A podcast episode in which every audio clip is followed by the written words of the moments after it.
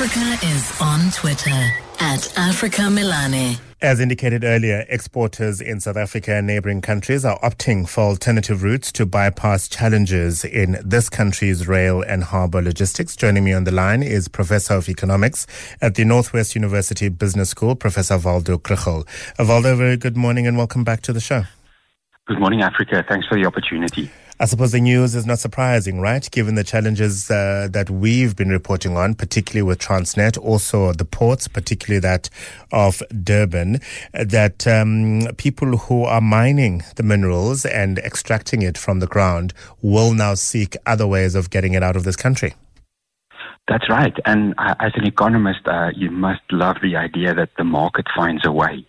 Uh, so th- these exporters are not sitting around wringing their hands or anything like that. They they make the calculations, and some of them have found that it's now more cost effective to to go to other ports. And uh, while it, it's working for their business, it's bad news for for our railways and harbors.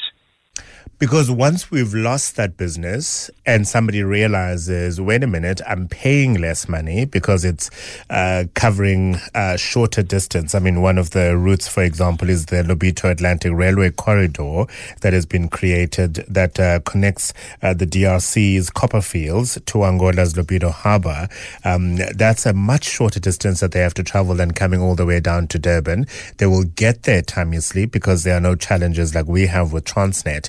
That that person is paying less money, getting the pro- product out quicker. It's going to take a lot of convincing to bring them back to South Africa.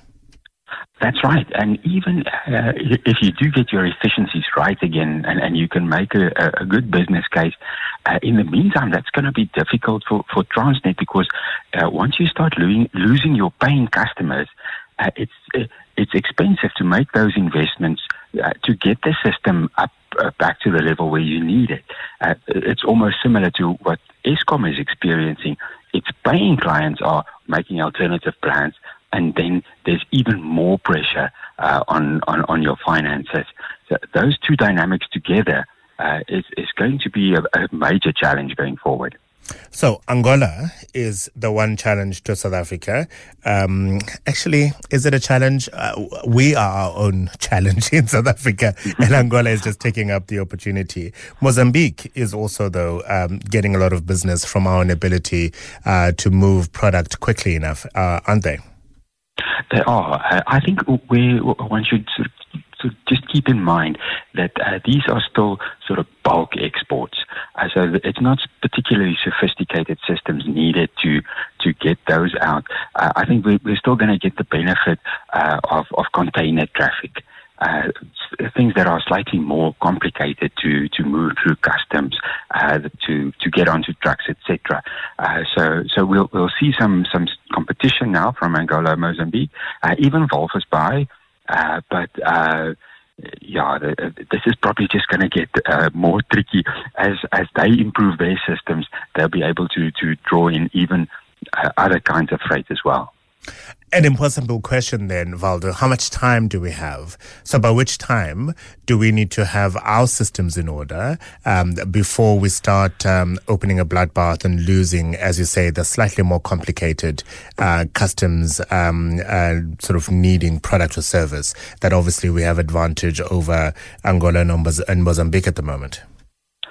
I think, uh, practically speaking, there's still time. Uh, it's almost more psychologically.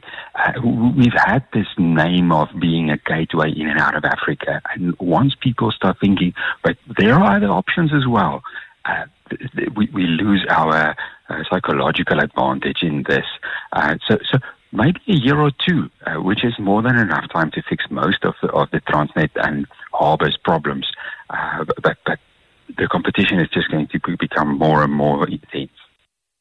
Uh, the finance minister will be delivering his budget speech. It's usually the third or fourth week of February. It's going to happen though next month uh, at some point. Um, it is. Uh, I think a good bet to make to say that he will bail out Transnet. That is going to be important, isn't it?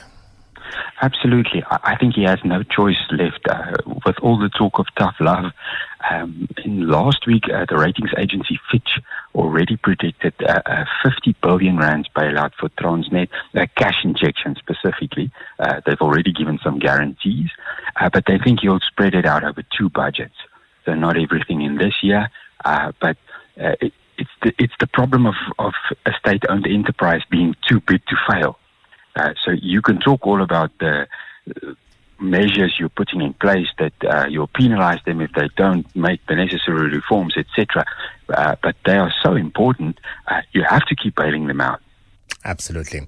Waldo, thank you very much indeed for your insights. Professor Waldo Krugell is a professor of economics at the Northwest University Business School, reflecting, of course, on lost business uh, by South Africa as a result of challenges with Transnet and at the port of Durban. Uh, that business being lost to Angola and Mozambique, potentially Namibia as well at the moment.